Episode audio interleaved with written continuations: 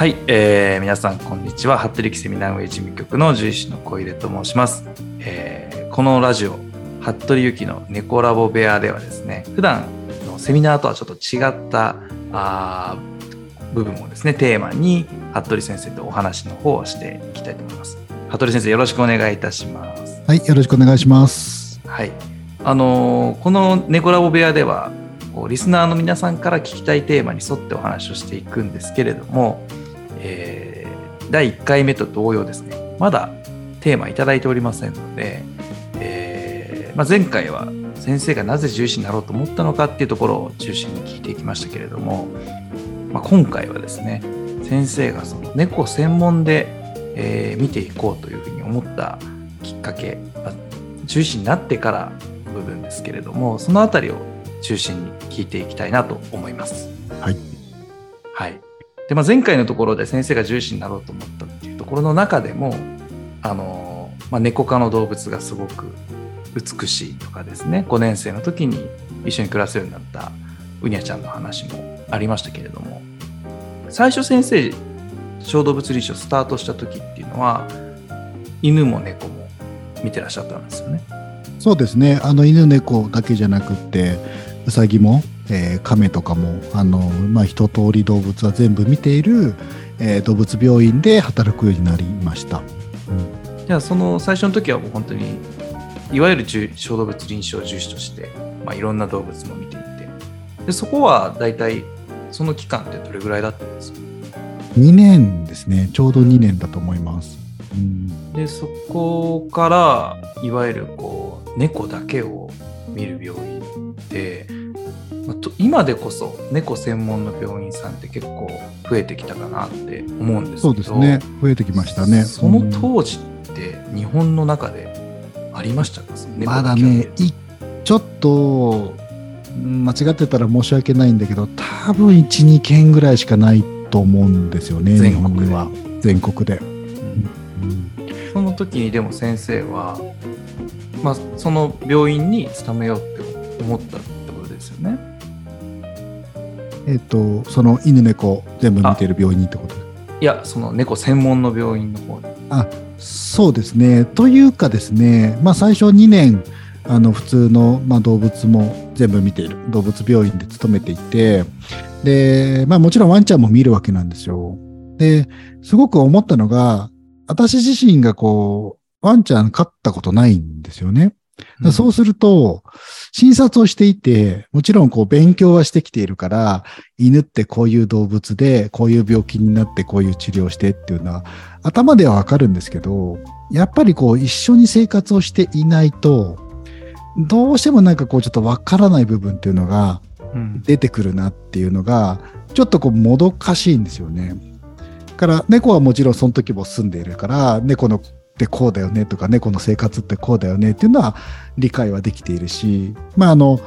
前回にもお話お話しましたが、亀とかイグアナは飼ってるから、亀ってなんかこういう苦労があるよねとかそういうのはわかるんだけど、やっぱワンちゃんのことってなかなかわからないっていうのがあって、で、うん、なかなかこうもどかしいなと思っている中、で、やっぱり自分は猫が好きだし、猫がやっぱりこう猫のことが本当に美しいと思うしね。あのいいなと思っている中である先生がこう猫の病院を作る、まあ、その病院で働いてくれる人、まあ、オープニングスタッフって言い方がいいか悪いか分かんないんですけどあのそこで、まあ、部員長を募集してそこでこう一緒にゼロから作れる先生を探してるっていう話があったのでそれをなんかもうああなんかいいなと思って猫だけで診察できるってすごくいいなと思ってでそこでこう働き始めたっていうのが猫の道に進むこう最初の入り口ですかね。なるほど。ということはその猫の分院を作ろうと思ってたってことはその病院自体も猫専門でやったことはなかったっていうことですか？ないです。もうそれはいわゆる本院がまあ、犬も猫もウサギも全部普通に動物は見ている、まあ、そんな中で猫だけの病院を新たに作るとでそこの院長を探してるっていうそういうのが最初きっかけですね。なるほど。となると本当に、うん、まあその当時他にもなかなかそういう猫専門病院なかった中で、うん、じゃあ猫専門でどういう病院作りをしていくのかっていうところも先生が考えていくそうです。そうです。はい。まあ、いわゆるそこの当時の院長と、あの、いろいろこう考えながら、こういうふうに設計するといいかなとか、まあなんかこう、こうするといいんじゃないとか、まあいろいろこう設計図を二人で考えながら作ったっていう感じですね、最初は。参考にできるのが日本国内にも当時はほとんどなくって、はい。なかったんで、こう、本当に試行錯誤ですよね。うんで、えっと、その中で、あの、まあ、自分の中で、まあ、この道で生きていくきっかけにもなってるんですけど、まあ、その猫の病院やり始めた時っていう、まあ、部員長としてやり始めた時っていうのも、まあ、割とこう、周りの友達とか同級生とか、まあ、私、父親も獣医師なんで、まあ、こういう仕事を今しようとしてるっていう話になった時に、いや、猫だけなんて無理だよっていうふうに結構言われたんですよね。まだ当時っていうのは、今でこそ違いますけども、当時っていうのは、こうあまり猫が病気になっても病院に連れていく文化っていうか風習がない人っていうのもまだ日本にはたくさんいらっしゃったんですよね。で、その中で猫の病院なんてもう全然その成り立たないからやめなよっていうふうに結構言われたんですよね。で、まあどうしようかなと思っている中、あのアメリカの猫の病院にこう研修に行けるチャンスが出たんですよ。はいえっ、と、それはもう、あの、たまにきあのお話をすることもあるんですけどな、なんでどうやってアメリカ行ったんですかって聞かれることもあるんですが、その、ある、あの、セミナーでアメリカの先生が、心電図の先生で、あの、心電図の世界的権威みたいな先生が日本で講演されているときに、休み時間にこう、つかつかっと言ってですね、先生、僕アメリカの猫の病院行きたいから、どっか紹介してくれってもう、へいきなり頼んだんですよ。私の伝わらない、伝わらない英語で。いやいやいやいや。そしたら、もうなんか、多分きっと面白い若い子がいると思ってくれたんでしょうね。うんえっと僕の知っている友達の、あの、ゲイリー先生って言うんだけど、まあ、彼が全米ナンバーワンの猫の病院だから、行ってこいと。あそこは勉強になるから、お前行ってこいっていうふうに教えていただいて、で、ちょっと聞いてあげるって言って、で、あの、メールをしてくれて、で、メールしたら、こう要は日本の、えー若造が、えー先生の病院に行きたいって言ってんだけど、受け入れてくれるって聞いてくれたんですよね。そしたら、あの、いいよ、ぜひおいでって言ってるよって言って教えてくれて、あとはもう直接やり取りしなって言って、まあ自分のアドレスとそのゲイリー先生のアドレスをまあこう合わせてくれて、で、あの、紹介してもらった服部ですけども、先生の病院行っていいですか？みたいな話で行かしてもらったっていうのがあるんですよね。で、もう私も今でも尊敬している先生なんですけど、いや、その先生はアメリカで、まあナンバー、何がナンバーワンかはまあちょっと別として、まあナンバーワンの猫の先生で、こう、すごい立派な病院で、まあ、しもういっぱい猫治していて、あ、猫の専門医ってこう、あ、こういう姿だよねっていうのが、こう自分のなんか未来が見えたというか、うんうん全然まだ私はゲイリー先生に追いつけていないんですけど、あ、なんかこう、続けていけば先生になりたいと思った先生なんですよね。で、あ、これ一生この仕事でやっていこうっていうふうに思わせてくれたのが、今までこう、目標にする人物すらいないんですよ。日本には猫の専門医があまりいなかったから。確かに。で、アメリカでこう、あ、いるんだ、いたんだ、こんな先生っていうのがあって、で、まあ続けようっていうふうに思ったのが、本当なんかこう人生の転機になりましたね。うんなんかこうロールモデルみたいな形で出会えたっていうのと、そうです。はい、あと、なんかその時、その病院を見て、どういう部分がこう日本にはないなって思ったんですか？そういうのって結構気づきが多かったんじゃないかなと思うんですけど。そうですね。やっぱりなんだろうな、その、向こうの病院は、その時こう、ちゃんと論理的な診断と、えー治療が本当に進んでたんですよね。猫において。猫において。はい。なんだ、経験で、先生の経験ではこの病気が多いよねとかっていう話ではなくて、ちゃんとこう、この症状ならこういう検査をして、こういう結果が出てるんだったら、この病気なんだから、この治療しなきゃいけないっていう、本当にこう科学的な、うん、もういわゆるその現代の獣医学が本当に体系づけられて仕事をされていて、なんかもうそこにすごくこう感動したっっていうのと同時に、まあ、こんなこと言うとすごく生意気なんですけどなんだろうな。こう100歩先ではなかったんですよ、うんうん。先生は。3歩ぐらい先なんですよ。だから手は届かないんだけども背中は見える距離なんですよね、うんだからこう頑張れば先生に近づけるんじゃないかっていう思いもあってこれが多分100歩先の先生だとああもうなんか自分では全然この道進めないやと思えたんでしょうけど、全然こう先生すすごく素敵な先生ですごい超優秀な先生なんですけどなんか頑張ってあそこに追いつきたいっていう背中がこう手は届かないけどまだ見えるみたいな、うん。まあ、そういう感じだったっていうのもあってなんかこう先生に近づきたいなっていうのもそういう思いもやっぱありましたね。なるほど。うん。なんかあとはそういうその設備的なところだったり、まあね、先生病院作る時ってまだ今でこそあの、まあ、ご存知のあのリスナーさんもいるかもしれないですけどねキャットフレンドリーなクリニックって言ってこういう要件を満たしましょうみたいなのが今はあると思うんですけどうん、当時ってなかったですなんかそうですね。ないですね。あのまあいろいろ設備はでもなんていうのかなそのスーパー設備がいっぱいある病院ではなかったんですね。まあ、最新機器がずらずら並んでるっていう病院ではなくてあのどちらかというとその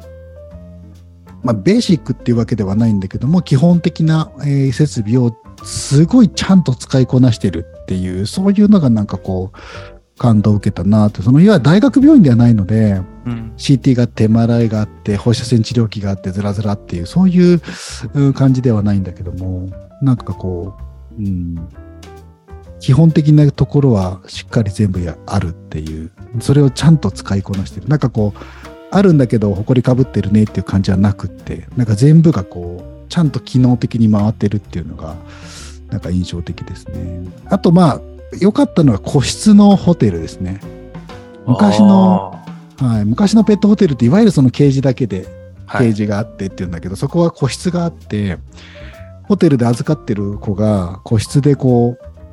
いるんですよね。で、キャットタワーがあってって、それはもうすごい感動して、もう自分の、まあ、昔の頭の中では、ペットホテルっていう、まあ、猫のホテルっていうのは、まあ、ケージっていうのが常識だったんですけど、いや、こんな広いところで暮らしてたら、ここも何日でもここ泊まれんじゃんっていうか、そのリラックス、ね、猫ちゃんもリラックスしてる感じだったんですかね？そうなんですよね。だからもう本当になんか、で、兄弟で泊まってる場合は、兄弟で一部屋でいたりだとか。うん。でもそこはテキサスの病院だから、めちゃくちゃ広いんですよ、病院が。だからなんか、この、当時自分がその、なんていうの、下宿してたアパート、これ、自分の部屋より広い猫の猫のホテルみたいな、そんな感じでいて、そりゃ快適だよね、と思ったのが、すごく印象的で、これは絶対日本にも作りたいと思って、で、まあ、当時はその、自分はまだ、分院長って形で働いてたから、で、帰ってきて、もう院長説得して、あれいいから絶対先生作りましょうって言って、あの、東京に帰ってきて作ったんですよね。えで、それは今でも、あの、今私が作った病院でも、まあテキサスのような広くはないです。まあなかなかテキサスと東京だと土地もー広さも違うんですけど、まあ本当に、まあ寝言にはなっちゃうかもしれないけど、個室のホテルはあの用意をして、まあちょっとでも快適に過ごしてもらえるといいなっていうのはなんか、それはなんかこう、すぐ真似した設備ですかね。なるほうど。ん。あとなんか僕がその当時振り返ってきお伺いしてみたいなと思ったのが、うん。まあ、今でこそ猫専門の先生もいたりとかしてますけど、まあ、当時ほとんどいない中で、うん。あのその旗を掲げてやるっていうのはいろんなご苦労もあったんじゃない、まあ、その、ね、モデルになるケースっていうのは国内にはなくてアメリカに行って、まあ、あのいろいろ学ばれたっていう話でしたけど周りのその先生だったりとか、うん。でなかなかこういう新しいことを始めるときに、まあ、いろんな方がいたんじゃないかないろんな苦労があったんじゃないかなと思うんですけどうん振り返ってみていかがですかその当時って？そうね。まあ、苦労というか、なんだろう。多分逆に相手にされてないので、うんまあ当時は、いや、動物病院って言えば犬を見る施設だよね、みたいな。うんまあ、あの、ちょっと怒られるかもしれないけど、まあ、犬のついでに猫見てますよっていう病院は、まあ、いっぱいあったわけなんですよね。うんで、猫だけでやるって言っても、まあ別に猫だけやってんなら関係なくないみたいな形で、などっちかっていうと、こう、周りの先生には、こう、あんまりこう、相手にされていないような感覚はあったかもしれないですね。あだから、こう、なんかこう、誰かがなんか言われるとか邪魔されるとかってもう全然なくってまああ 相手にされてなかったのかもなって今思うと。ーなんか先生の中でそれが徐々にこうね今どちらかというと猫を専門で見たりあるいは動物病院さんの中でもちゃんと猫が来やすい病院作っていこうみたいなうん。流れにこう変わってったのってどれぐらい前から感じてますか、いやーでもやっぱ10 2年ぐらい前ぐらいからちょっと変わってきたなっていうのは、感じましたね。あ猫に猫に風が吹いてるっていうとちょっとそういう言い方がいいかどうかわからないけどあの明らかにその動物病院もちゃんと猫を見なきゃいけないよねっていうような、えー雰囲気になってきたりだとかまあそれは同時にこう日本で猫の学会が立ち上がったりだとか確かにえっ、と、イギリスの方、まあ、イギリスとアメリカでキャットフレンドリークリニック、まあね、動物病院でちゃんと猫を見ようねっていう動きが、これは多分日本だけじゃなくて世界的な話だと思うんですよ。で、学会、海外の学会に参加してヨーロッパの先生と話をしても、やっぱり昔は別にヨーロッパだってアメリカだって、こう猫っていうのは、まあ割とこう、ないがしろにされていて、医療の中では、獣医療の中ではないがしろにされていて、まあ猫って小さい犬だよねっていう。まあ犬の、犬の医学を猫に当てはめて、ちょっと体重だけ軽く考えればいいよねっていう時代が長かったんですよね。うんで、それが15、6年ぐらい前にヨーロッパで猫の学会が立ち上がって、いや、猫は猫の医学をしなきゃいけないっていう風になってきていて、で、それがちょっと遅れて日本にも入ってきてっていうのが、多分12年ぐらい前なんだと思うんですよね。そんな頃から。でそのあたりから、うんこう先生も猫で今今でこそいろんな場所で先生講演されてると思いますけどそのあたりぐらいからあのお声がかかるようになったって感じなんですか？そうですね。あの、15、何年前かな、正確には覚えてないけど、15年前だと思いますね。多分初めて、あの、いわゆるその獣医さんの前で私が話をしたっていうのは15年だと思いますね。まだ20代だ、20代だったと思うんですけど。その頃はどうでした、皆さんその猫の獣医学っていうところの講演に対して聞く今でこそまあいろんな方がこう猫のね話聞きたいってそれはそうですね。あの一緒に暮らしてる、ね、あの猫のと一緒に暮らしてる方だけじゃなくて重量関係者も多いと思うんですけどその当時ってどうでした、当時は、まあ、まだわ私も20代だったので、もう聞きに来ていただく先生っていうのは、もう、あの、ベテランの先生で、もう皆さんこう開業して、自分で病院持って、もう何十年もやってる先生たちが大勢いらっしゃるので、もうそれこそ50代とか60代の先生の前に、20代の若造が、こいつ何喋ってんだろうっていう、こういうちょっと冷ややかな目で見られて、本当にあの、針のむしろっていうのはこういうことかなと思う。もう、早く、早くセミ公演が終わらないかなと思いながら、あの、ドキドキしながら、もう本当に人生で一番緊張したなって今でも覚えてるんですけど、最初はなんかそういうセミナーで、はい。あと、機会があったらあれやり直したいなと思うんですけど、まあなんかそういうセミナー、はい。同じテーマでやり直したいですどけど。どんどんなテーマだったんですか？ちなみにその。えっ、と、その時に猫だけの世界を見てみようっていうタイトルで、それがおそらく日本でもまだ猫の病院っていうのがなかっ少なかった時代なんですよね。うんで、まあ猫だけ見ている、あの、やつがいるっていうのが、まあ企業の人が私にこう、見栄をつけていただいて、で、まあ猫だけ見てるってどういうことなのっていうのと、私もまあ当時にこう、アメリカ、ヨーロッパの猫学会に参加していたので、まあヨーロッパの猫の病院事情とか、アメリカの猫の医療の実情なんかをちょっと話してほしいって形で、まあ普段猫だけ見てるとこういうことがありますよとか、えー猫だけ見見てるってことはこういういいこともあるし、っていうか、あとは猫って犬とこんな違うところがあるから、病院ってこういうふうに変えなきゃいけないですよ、みたいな話を、えー当時しましたね。なるほどはい。まあなんかその当時って僕僕はまだ臨床15年前だと、まだね、学生の学生の。頃ですから、その、その頃の服部先生は、ね、存じ上げてなくて、僕が臨床やって、もうその頃には服部先生もね、いろんなところで講演されてたっていう印象だったので、なんか今日はね、その辺の先生がなぜ猫、ね、専門でやることになっていったのかっていうきっかけだったりとか、まあ、その当時のことをちょっと振り返っていきましたが、まあ、そう思うとこの15年ですごく環境も変わって、まあ、猫と一緒に暮らす方の意識っていうのもすごくね高くなってるんじゃないかなっていうふうにうん思いますよねそうですね。あのね、犬の数が、と猫の数が逆転したっていうのも、ちょうど今、9年ぐらい前ですかね。それぐらいで変わってるっていうのもあるし、あの、まあ、ワンちゃんの数は日本では、まあ、残念ながら減っていますが、猫の数っていうのは、まあ、あまり変わらないから微増ぐらいで、その数が変わらないっていうことだけじゃないんですよね。それよりもその猫と人間が距離が圧倒的に近くなったなっていうのは感じるんですよね。それこそ、なんでしょう。昭和の時代は、あの、まあ、サザエさんの玉じゃないけど、首輪に鈴つけて、まあ、サザエさんの玉って外出てますよね。うんうんで遊んで夜だと帰ってくるみたいな、まあ、そういう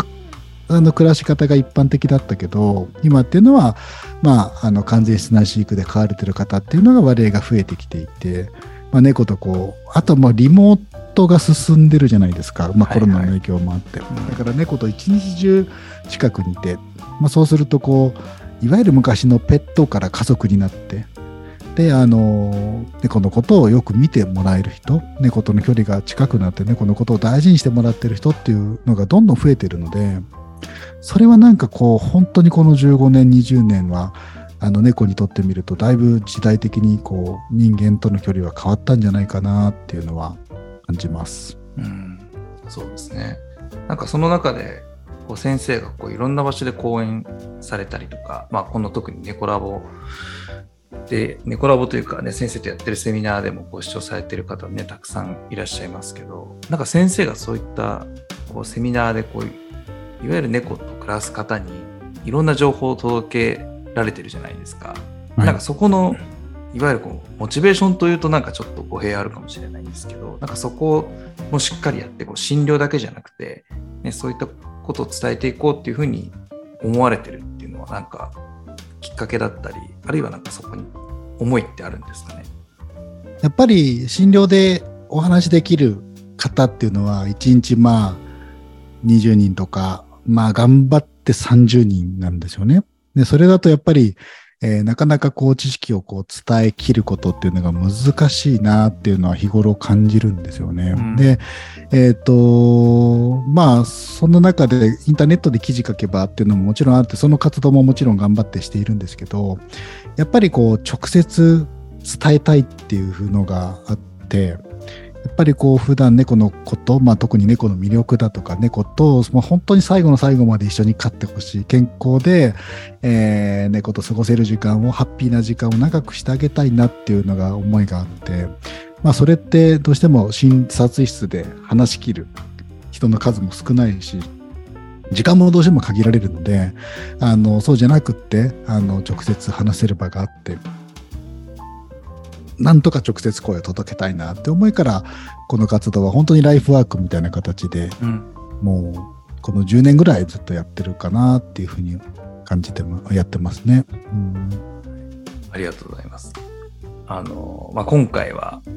こう、先生が、まあもう、服部先生といえばもう、猫の獣医さんっていうのがね、こう皆さん、